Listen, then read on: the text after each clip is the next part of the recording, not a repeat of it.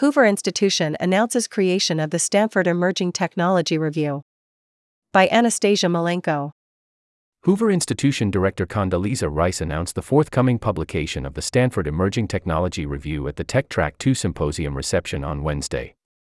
In collaboration with School of Engineering Dean Jennifer Widom, the Hoover Institution aims to make information on technology breakthroughs continuously accessible to policymakers. We think there needs to be some translation, shall I say, between the Silicon Valley and the rapidity of change that we are seeing here and in other centers of technological excellence in the United States and how Washington, D.C. acts, said Rice. Widom will lead the School of Engineering professors across biology, computer science, bioengineering, electrical engineering, and others contributing to the review.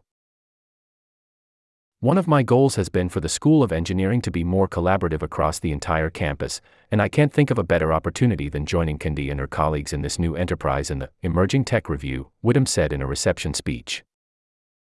I think it's going to be incredibly impactful. The idea comes as a result of work by the Technology, Economics, and Governance Working Group and previous symposiums. The group's leaders, Amy Zegart and John Taylor, will join Rice and Widom as faculty co chairs.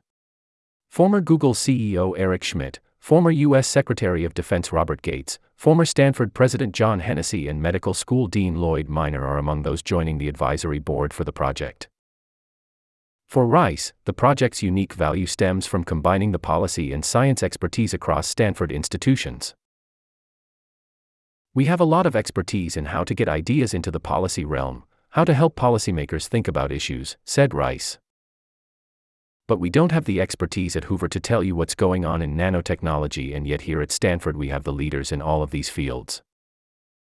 Symposium attendees, including General Charles Q. Brown Jr., Air Force's Chief of Staff, spoke to the demand for information about cutting edge research in the government. We don't know what we don't know. As a military officer, I don't work in technology day to day, so I am going to ask questions to be able to do things. Brown said in a comment to the Daily. The real beauty of an event like this is it helps us all to have a better appreciation of work that technology is and also think about the policies that go with it. Tech Track 2 is a Hoover Institution symposium that aims to foster a deeper relationship between the U.S. Department of Defense and Silicon Valley. The initiative hosted a symposium on Wednesday, followed by a reception where Rice made the announcement. Former National Security Advisor H.R. McMaster co hosted the 2022 symposium with Michael Brown, Raj Shah, and Amy Zegart. In a reception speech, he emphasized the urgency of bridging the communication gap between the government and innovative ventures in Silicon Valley. The Department of Defense is still too slow to innovate within the cycle of technology and to maintain our competitive advantages, H.R. McMaster said. Our risk calculus is off. We tend to think of action as risky. But the riskiest course of action for us now is to not take action to become more agile and innovate more effectively. General Brown agreed with McMaster's assessment. He said that about 80% of the real key R&D that drives the technology happens outside the DoD, Department of Defense, making the cooperation with private actors, such as venture capitalists, necessary for the defense sector. They, venture capitalists, will do things, do several iterations, and things will fail.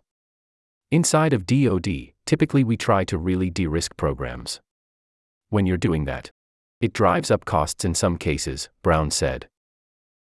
Closely working with the private sector allows the military to pay attention to successful investments that advance progress in commercial and military sectors.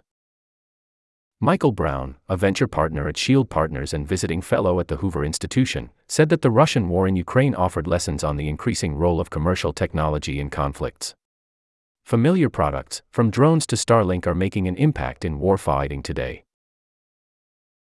That means that the companies around us, here in Silicon Valley, in Boston, in other innovation hubs, they have a bigger role to play, Brown said. Defense needs to be turning to them to supplement the capabilities. It's more than just aircraft carriers and fighter aircrafts.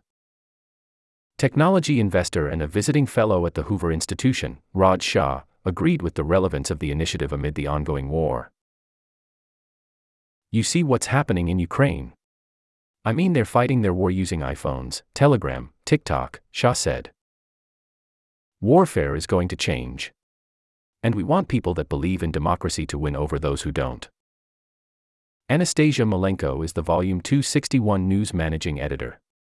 Originally from Ukraine, she focuses on politics and international student life in her coverage.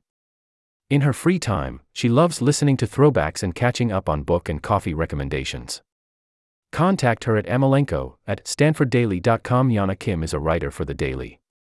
Contact them at news at stanforddaily.com.